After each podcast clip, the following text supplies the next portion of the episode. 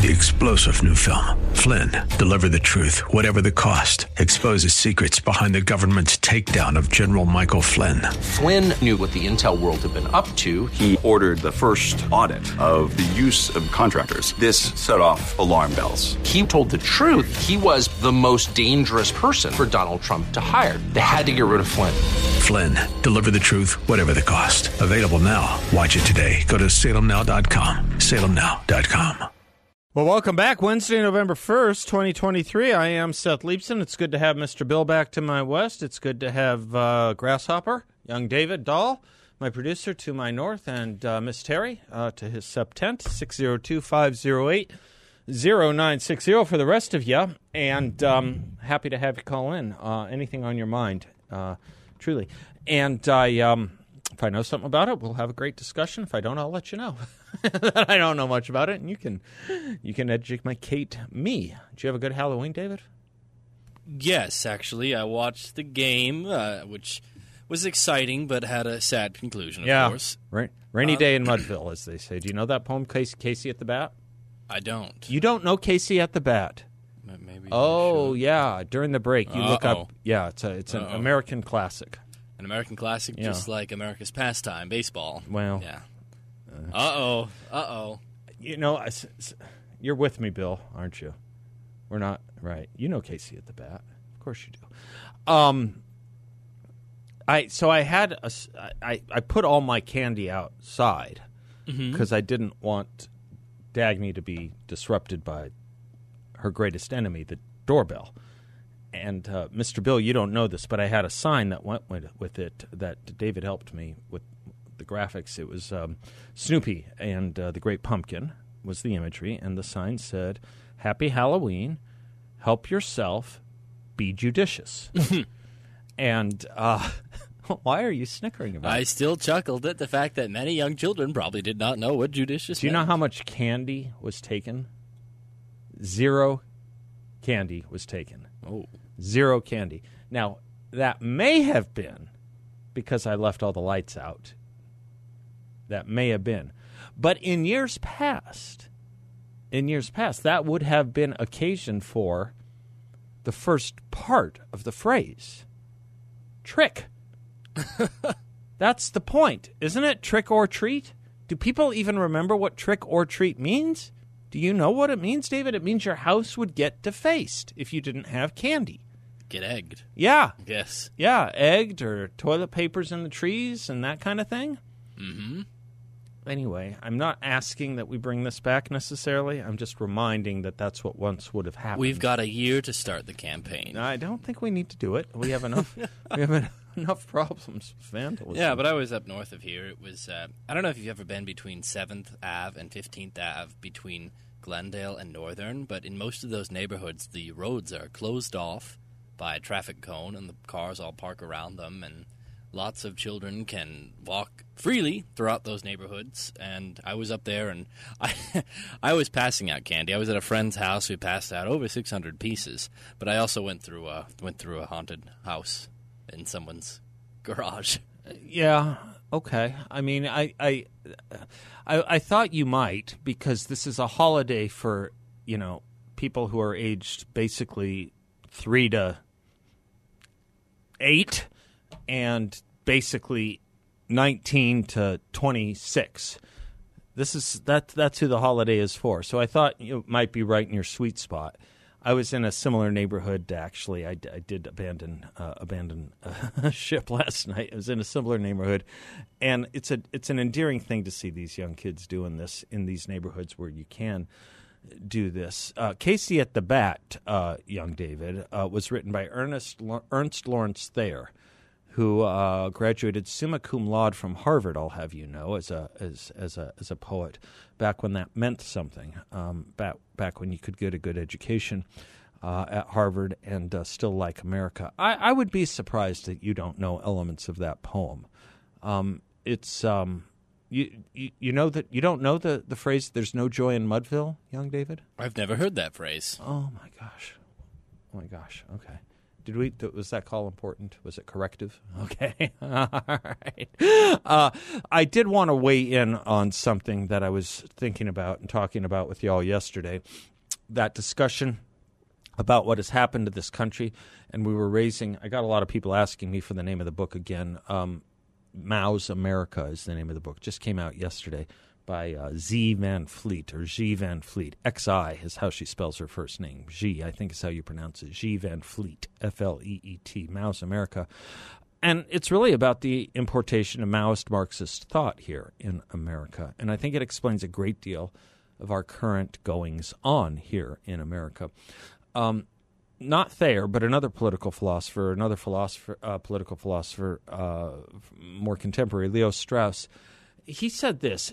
He issued his concern vis-a-vis socialist thought in the 1950s when he wrote about where we were becoming as a country in America, even after having defeated National Socialism as a political entity abroad just a few years before. He could write, "Now would not be the first time." that a nation defeated on the battlefield and, as it were, annihilated as a political being has deprived its conqueror of the most sublime fruit of victory by imposing on him the yoke of its own thought. His point, close quote, his point was that though we defeated National Socialism abroad, we were not able to impose Western thought on our defeated, and instead were slowly importing their thought of nihilism here right? Uh, we had been deprived of the most sublime fruit of victory, imposing our yoke of thought on them. Instead, nihilism was imposed or imported here. We might have said the exact same thing in 1989 after the fall of the Berlin Wall, though we may have defeated Soviet style Marxism militarily and as a political entity in Europe, the ideology ran increasingly deep here with an adherence that was ever growing, particularly in our universities, and now clearly far, far deeper down. Uh, Soviet style Marxism is generally out primarily because Russia is now seen as a thing of the right, which is a misunderstanding of things, but there it is. Um, but Maoism, uh, Maoism Marxism is in. And um, I believe it is imposing, Maoist Marxist thought is imposing uh, its thought on us and not our thought on it. I remember, for example, in the 1990s when we were debating PNTR, what was called permanent normal trade relations back then, one of the most salient and unfortunately, I think, ignored warnings came from Gary Bauer. You will remember him in the firing line debate on this issue, uh, who put it that in it put it that his concern of our opening more and more trade with China will change us more than it will change China. Uh, and how could it be otherwise? Really, China has a strong and hardened belief in their formative and foundational ideology. Uh, and all we do is self destroy ours. Let's make no mistake about what China is. They tell us right up front in their constitution's preamble. I'll read it to you. The successes of China's socialist cause have been achieved by the Chinese people of all nationalities under the leadership of the Communist Party of China and the guidance of Marxism, Leninism, and Mao Zedong thought. Close quote. Wordy, but it's there. And just so the point does not get forgotten, they repeat because they believe repetition is the essence of pedagogy, or at least, I suppose, ideology. Quote, under the leadership of the Communist Party of China and the guidance of Marxism, Leninism, and Mao Zedong thought, the Chinese people of all nationalities will continue to adhere to the people's democratic dictatorship and follow the socialist road. Close quote. This is uh, your dictatorship of the proletariat right there in the Chinese constitution. So, why do I say I worry about them exporting their ideology or our eager importation of it? Well, as we were quoting from Xi Van Fleet yesterday, just look at the Cultural Revolution in China under Mao and look at what is taking place in America. Let me go to another scholar, one Dr. Forrest Marion, wrote, quote, In recent years, indoctrination and anti-American propaganda has spread from nu- numerous universities to public schools in America. The indoctrination of children under critical race theory's influence in the last several years reminded Xi Van Fleet of what she witnessed growing up in Mao's China. Quote, the communist regime used the same critical theory to divide people, she stated. The only difference is that they used class instead of race. This is indeed the American version of the Chinese Cultural Revolution. Close quote. Go back a little further in time. We could have seen this happening, and I want to do so when we return on the other side of this break. I just thought it was worth putting this thought back into the conversation here.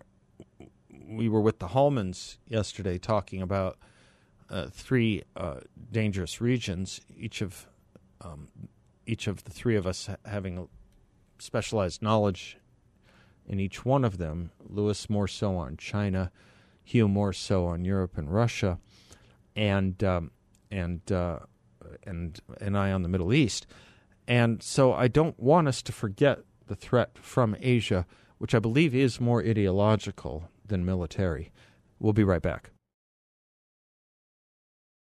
The outlook wasn't brilliant for the Mudville Nine that day. The score stood four to two with but one inning more to play, and then when Cooney died at first and Barrows did the same, a sickly silence fell upon the patrons of the game. Do you know this? You do know this poem, right, Mister Bill? Yeah, of course you do. Of course you do. And then that's why we say when you know the home team loses, there's no joy in Mudville. It ends. Oh, somewhere in this favored land the sun is shining bright. The band is playing somewhere, and somewhere hearts are light.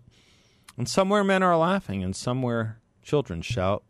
But there is no joy in Mudville, for the mighty Casey has struck out.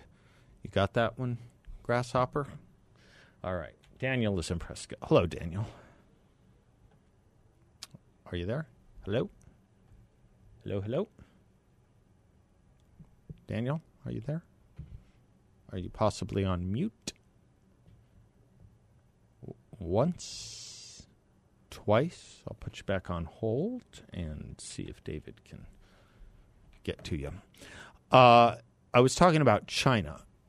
In 1973, an article in Asian Survey, which was published at UC Berkeley, not a conservative stronghold then or now, the, the author the author described the um, the author described the Chinese corrective labor camps even back then um, and the methods of inmates' thought reform.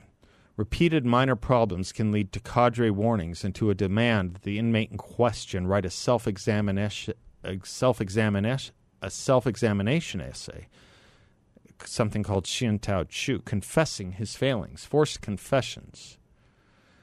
Um, who will deny that American universities and other institutions now practice this concept in the form of so called white privilege and other exercises? In another Asian survey piece, by the way, Julian, Juliana Pennington Hazlett wrote, quote, bands of young rebels roved Chinese cities, destroying ancient relics, accosting citizens wearing Western or bourgeois clothing styles, and renaming buildings and streets.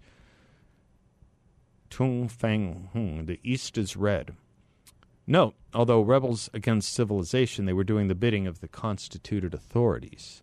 Who will disagree that countless American cities, and citizens, and universities, and other institutions, including reviled, defunded police departments whose officers risk their lives daily uh, attempting to maintain law and order, have experienced exactly this kind of treatment at the hands of naming and renaming commissions and Black Lives Matter and Antifa or other poisonous entities? There's so much more here. In the Cultural Revolution, as we were talking about yesterday, Mao Zedong tried to rid China of the four olds old ideas, old culture, old customs, old habits. And recent New York Times book review says this quote under xi jinping china's top leader efforts to suppress this history have intensified with troubling implications for the political health of the country at a time when it looms larger than ever on the world stage. Pamela Paul writes High school textbooks in China now reduce the Cultural Revolution to just a few short paragraphs, and that the country, as a result, is, quote, ethically hollow, with a numb passivity, an absence of conscience, a sickness of the soul, close quote. She writes that, quote, the moral decline there is more of a severe problem than even poverty or crime, close quote. We should think about that. We should think about that moral decline more of a severe problem than poverty or crime. Shall we try Daniel one more time? Hi, Daniel. Well, good afternoon, Seth. I apologize if I didn't come through that first time. No, that's all right. It could have been on our end. Who knows? It doesn't matter. Well, you know, I was listening to you kind of talk about uh, some of these, uh, I guess they would be uh, ways of going about things in China. Yeah. And uh, it, it occurred to me, and my wife and I recently, about a year ago, pulled our children out of public schools because of all the nonsense that was going on. Mm-hmm. I just couldn't support it. Uh, not that I feel that Arizona schools are in any way insufficient, other than uh, I just kind of saw the, the writing on the wall, if you will. Mm-hmm. Now, this seems like it would have been put into motion long ago, what's happening here in America. And I don't understand if this is a plan, if somebody came up with this one night while they were sleeping, or what. But how could this have manifested itself so quickly? I know it's been over years, but at the same time, who would be so insidious to do this? It's such a great question. First of all, I love that expression, the writing on the wall. You know where that comes from? Right? Uh, no, sir. Yeah, it's a, I, if I'm not mistaken, it comes from the Bible. It was uh, Nebuchadnezzar was uh, shown the writing on the wall, which was m- m- mene, mene tekel parsin, which means you have been weighed in the balance and found wanting. Isn't that great? You've been weighed in That the balance great. and found wanting. The writing on the wall. um, so, Daniel, I tend to think, I know a lot of people think that this was some grand plan. I tend to think that, as some wit once put it about bankruptcy, it starts slowly and then moves quickly. Or then ends, uh, yeah, it starts slowly and then moves quickly. I think it did start slowly. I don't think it was particularly a grand plan, so much as I think that the, there were, th- this is what liberalism has led to. And liberalism, you know, starts uh, without any uh, without any foundational or serious guardrails keeps drifting further left and further left because it has no uh, no controlling mechanism here, no um, no as I say foundational doctrine belief. It's open to anything, so to speak, so long as it's not conservative. And over time, you know, I don't think people necessarily think, oh, let's go march for Mao Zedong's thought. I think they're thinking, well, you know. Um, this sounds like a good idea. And as it turns out, Marxism has intoxicated a lot of people over the over the course of its history. A lot of people. It is an intoxicating doctrine, and uh, it's it's it's so intoxicating that people may not realize that that's what they're doing to themselves. I don't think these young people understand Marx. I don't think they understand it at all. But what they understand is that it's anti-American and hip and we've somehow made these ideas in vogue. In fact, Teen Vogue itself, a magazine, is one of the biggest promoters of the celebration of Marx. Um, but, you know, I think William Buckley once put it this way, Daniel. He said, America, most historians teach us, has sought to avoid the extremes, to be flexible without resembling silly putty, to be principled without being arch. I think our country is not clearly enough avoiding the former extreme. I think she is in danger of losing her identity, not on account of the orthodoxy that we are being told in some quarters threatens to suffocate us, but for failure to nourish any orthodoxy at all. Well, you can have two competing orthodoxies here, and one is uh, Marx uh, or socialism, and one is, on the other hand, uh, constitutionalism. Those are the two and people will flock to the strong horse, to quote you know who. And right now, constitutionalism, the West, we've broken that bottle. It's the weak horse, and people are following the strong one. That's what I tend to think. Back to the Seth Leibsohn Show, 602 508 0960. A dear listener uh, just emailed. Uh, saying he's listening to a 1027 show and asked if Dagny was doing okay. I remember that. Sure, of course. Dagny's doing great. Thank you for asking. Um, this is her weather. She loves the cooler weather. So, whatever that thing was, it was a hopefully a one off. Yeah, so she's doing just fine. Thank you for inquiring. Dwayne is in Phoenix. Hello, Dwayne. Well, hello, Seth. How are you today? I'm fine. How are you? I'm I'm wonderful. I'm wonderful. Um, I've, I, uh, what I'm about to tell you will definitely shake things up. Um, back in 2007 to 2009, I was a regular caller on, on the J.D. Hayworth show. And uh, the last day that he was on, I believe it was December 28, 2009, uh, he'd let me share what I'm going to tell you today. Um, what I told back then was a quote from a famous evangelist from 1975. And she came out onto the stage at, at the Las Vegas Convention Center on May 3rd, 1975, and said this to the audience. She said there would come an hour when the United States of America would have a president and a vice president who is not elected by the people. She went on to say that you will know that this time has come when, as it says in Ezekiel 38 in the Bible, Gog and Magog will come down into the north of Israel. That happened when Trump out of Syria. She went on to say that they're going to go down after the oil that's underneath the Dead Sea.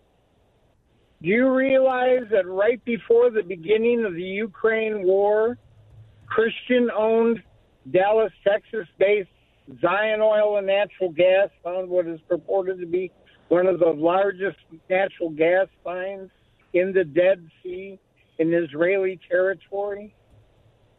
And that's when the famous picture of Putin, the Chinese president, the president of Turkey, uh, the uh, Prince of Saudi Arabia, the uh, the president of Iran posed arm in arm with that picture when the Turkish president said they're going to come for that gas. I, I, I suppose I don't. That was that was Kathryn Kuhlman's quote from 1975, May 3rd, 1975. Uh, it was a miracle in the Desert Crusade. You can still get a still uh, uh, get that video. You can see for yourself what she said Okay. in 1975. Okay. And it's all taking place today. Well, you know what? Um, thank you, Dwayne. I, you know, there's, there's, yeah. I, um, I guess I want to, I want to, I, I would put it this way: you, you can go back through so many interesting speeches and predictions, and and and find them equally relevant and equally irrelevant. Right? I mean, I, how many? I was at a speech Tucker Carlson gave a couple weeks ago and uh, he was talking about how, um, in his experience, he's he's often given uh, he's often been given you know predictions of uh, when the last day on Earth will be, and I, he said something to the effect of, you know, you do it, you know, frequently enough, one day you'll be right, but um, I, I'm sure there's a lot in that speech. I, I don't know anything of it, but that's fine. There's a awful lot I don't know a lot about the thing that has struck me as so prescient and what reminds me of so many things that were called right was something Paul Harvey did uh, back in the 1960s, um, titled "If I Were the Devil," and uh, maybe we maybe that's worth revisiting. Maybe that's worth revisiting. He's certainly more well known, I think. I think than the um, than the uh, speaker you're you're talking of, but you know, send me the speech. I'd be I'd be curious to see it. I'm always interested in in history, and I'm always interested in historical predictions and analogs. 602-508-0960. We'll be right back. Welcome back to the Seth Leibsohn Show, 602-508-0960, 602-5080-960. Did you know that person, or of them? A little bit. Uh, did you know of Paul Harvey? Do you remember Paul Harvey? Of course you do. Yeah, you do. And um, died a few years back. And just thinking about that previous call, the thing that struck me as so prescient is some years ago, someone told me I should listen to his uh, broadcast called If I Were the Devil, which I think had been broadcast in a few different iterations. 1965 might have been the most, the latest or the most famous of them. Do you have, do you have a taste of it, uh, young David? Are we able to pull that up? Is there a version of it that's playable, airable? Yeah, sure. You want the to? devil. If I were the prince of darkness, I'd want to engulf the whole world in darkness, and I'd have a third of its real estate and four-fifths of its population, but I wouldn't be happy until I had seized the ripest apple on the tree. Thee. So I'd set about, however necessary, to take over the United States. I'd subvert the churches first. I'd begin with a campaign of whispers. With the wisdom of a serpent, I would whisper to you as I whispered to Eve, do as you please. To the young, I would whisper that the Bible is a myth. I would convince them that man created God instead of the other way around. I would confide that what's bad is good and what's good is square. And the old I would teach to pray after me, Our Father, which art in Washington. And then I'd get organized. I'd educate authors in how to make lurid literature exciting so that anything else would appear dull and uninteresting. I'd threaten TV with dirtier movies and vice versa. I'd peddle narcotics to whom I could. I'd sell alcohol to ladies and gentlemen of distinction. I'd tranquilize the rest with pills. If I were the devil, I'd soon have families at war with themselves, churches at war with themselves, and nations at war with themselves, until each in its turn was consumed. And with promises of higher ratings, I'd have mesmerizing media fanning the flames. If I were the devil, I would encourage schools to refine young intellects, but neglect to discipline emotions. Just let those run wild. Until before you knew it, you'd have to have drug-sniffing dogs and metal detectors at every schoolhouse door. Within a decade, I'd have prisons overflowing. I'd have judges promoting pornography. Soon I could evict God from the courthouse, then from the schoolhouse, and then from the houses of Congress. That's that's And good. That's fine, David. That's enough. I, it's um, it's it's amazing, the prescience, isn't it? It's amazing. I would encourage schools to refine young intellects, but neglect to discipline emotions. Just let those run wild until before you knew it, you'd have drug sniffing dogs and metal detectors at every schoolhouse door. I'd peddle narcotics to whom I could. I'd tranquilize the rest with pills. I've had churches at war with them. The, one of the most amazing statistics to me that I've read about in the last probably couple, yeah, two months. I think I read this two months ago. More people have left the church in America in the last 30 years than joined the church in, oh gosh, the first Great Awakening, the second Great Awakening, and all the Billy Graham crusades totally combined. Is that not an astounding thing?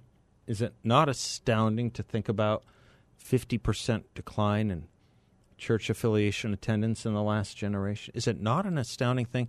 What was the other thing here? Um, he said, I'd have media, I'd have mem- mesmerizing media fanning the flames all with the promises of higher ratings. This is what we talk about when we talk about our crisis industrial complex here that we were speaking about a little bit yesterday. Right? It's amazing. So I'm sorry I didn't know that earlier um, uh, bit of uh, bit of preaching from 1975 or whatever, but it reminded me of this. And uh, at least on the on on something I can under you know I, I, I can just appreciate a little bit better having to do with the social and domestic policies and our social and cultural condition. William Bennett used to put out um, the leading index of cultural indicators. Uh, he put it out as a little booklet, and one day a radio broadcaster got a hold of it and started quoting it. Heritage Foundation published it, and that uh, radio announcer, that radio broadcaster, man by the name of Rush Limbaugh, started quoting from it. and the Heritage Foundation switchboard went nuts, uh, and they couldn't print enough copies. Um, talking about these kinds of very things in America, we need a new index of leading cultural indicators. I would suggest, though, that uh, if Bill were to do this, Dr. Bennett were to do this again, it would have to maybe be titled something different in the first word or second word, index of failing cultural indicators. Index of failing cultural indicators. And there would be a um, there'd be an awful lot to talk about. It would have to be a bigger book. It'd have to be a bigger book. But he went through, you know, the conditions of our schools and education and the conditions of fatherlessness and the conditions of, you know, uh, uh, uh, uh addictions and the conditions of drug use and all sorts of things family breakup, divorce. Divorce, he got criticized for saying he thought was just as damaging and wreck, wrecking of families as uh, fatherlessness was. Um, but I believe him to be correct about that. I, I believe if you're going to talk about one, you need to talk about the other. You need to talk about both. Um, they're they're uh, what, David? You're throwing up your hands. Did something happen? Are we having a problem? are we having? Are you having technical difficulties over there? no. I'm having people difficulties. You're having people difficulties. That's that's the problem with people. They'll sometimes let you down. They'll sometimes let you down. That's okay. Don't let it get to you. Don't get to you. Let it get to you. It's a big country. Um, young people are letting us. What? What? What? Oh, I like that. I like that. Don't let it get to you. It's a big country. Well, it's a big country, meaning two things. I, I also learned that from Dr. Bennett once. I, it, it's a big country, meaning two things. Um, there's a lot of weirdness in the world, and you know you'll see something. And there's something for everyone. Every every can has a lid, after all. And also, it's a big country. You know, if someone lets you down, find someone else who doesn't. Right? You, it's a big enough country for both things. How did F. Scott Fitzgerald put it in The Great Gatsby? I was simultaneously enchanted and repelled by the inexhaustible variety of life. You like that? I was simultaneously enchanted and repelled by the inexhaustible variety of life. It explains a lot of things. But just remember, it's a big, it's a big country, it's a big world, and um, and there's a lot of disappointment going around right now, a ton. Um, I was struck by something Kellyanne Conway said earlier on television today. People were declaiming the kind of speech and um, genocidal ideation taking place on our college campuses. You know what she said? She said, Sure, and we can blame these young people, and they should be blamed, but I'm also hearing it in the halls of Congress that we should be very well aware of too. 602 508 0960. We'll be right back. Do you trust this economy? How about a secure investment that actually helps people? YRefy has that. You can earn up to a 10.25% fixed rate of return that's not correlated to the stock market or the Fed. You're in control. You can turn your income on or off. You can pound it, whatever you like and there are absolutely no fees. And you can have peace of mind. There's no attack on principle if you ever need your money back. You'll get your monthly statement with no surprises. And this is a secure and collateralized portfolio. Maybe a better option for you than where you have your money now. Check them out at investyrefy.com. That's invest, the letter Y, then refy.com, or give them a call at 888 YRefy24. YRefy is based here locally. Their offices are on Chauncey Lane in North Phoenix. You can visit with them. I've been there many times. And when you do, you'll get no sales pitch and you won't be asked to sign anything. Folks all over the country are earning a high fixed rate of return with YRefy, and they don't care about what happens with the stock market or the Fed because with YRefy, you can do well by doing good. My friends at YRefy are trustworthy, they're honest, they're great actors in our community great citizens, just go to investyrefy.com. That's invest, the letter Y, then refy.com, or give them a call at 888 YREFY 24. 888 YRefy 24. And uh, make sure and tell them Seth sent you. You know, speaking of the church, uh, speaking of the decline in church attendance and affiliation, our good friend, uh, Professor Owen Anderson over at ASU, He's also at the Phoenix Seminary, if I'm not uh, mistaken. Um, he um, he has an open letter on his current Substack page, um, a call to action to pastors of the West Valley about what's going on um, at ASU and what's going on at our universities. And um, th- he he wrote on Twitter yesterday that um, he thinks it is perhaps one of the most important things he's ever written. Um, and um, I wanted to give him time to unwind that with us. He's been a close follower and friend of the show's, and for all that we've been talking about with issues foreign and abroad, um, it's something where we can not only walk and chew gum at the same time, we must be able to walk and chew gum at the same time. For those that say problems abroad, to be sure, we have problems at home. It's not an either or, at least not to this guy, at least not to me. It's a both and and all. It's all our territory. It's all of it, as Lincoln said. So Owen Anderson's going to talk to us about his open letter to church leaders. We'll be right back. Three star general Michael J. Flynn, head of the Pentagon Intelligence Agency, knew all the government's dirty secrets. He was one of the most respected generals in the military. Flynn knew what the intel world had been up to. He understood its funding. He ordered the first audit of the use of contractors. This set off alarm bells. The explosive new documentary, Flynn, Deliver the Truth, Whatever the Cost, uncovers the facts behind this scandal. Flynn told the truth. He was the most dangerous person for Donald Trump to hire. I find out the worst enemy that I'm going to face in my life is right here in America. They took my assessment and they wanted me to change it. And I was like, I'm not changing it. They had to get rid of Flynn.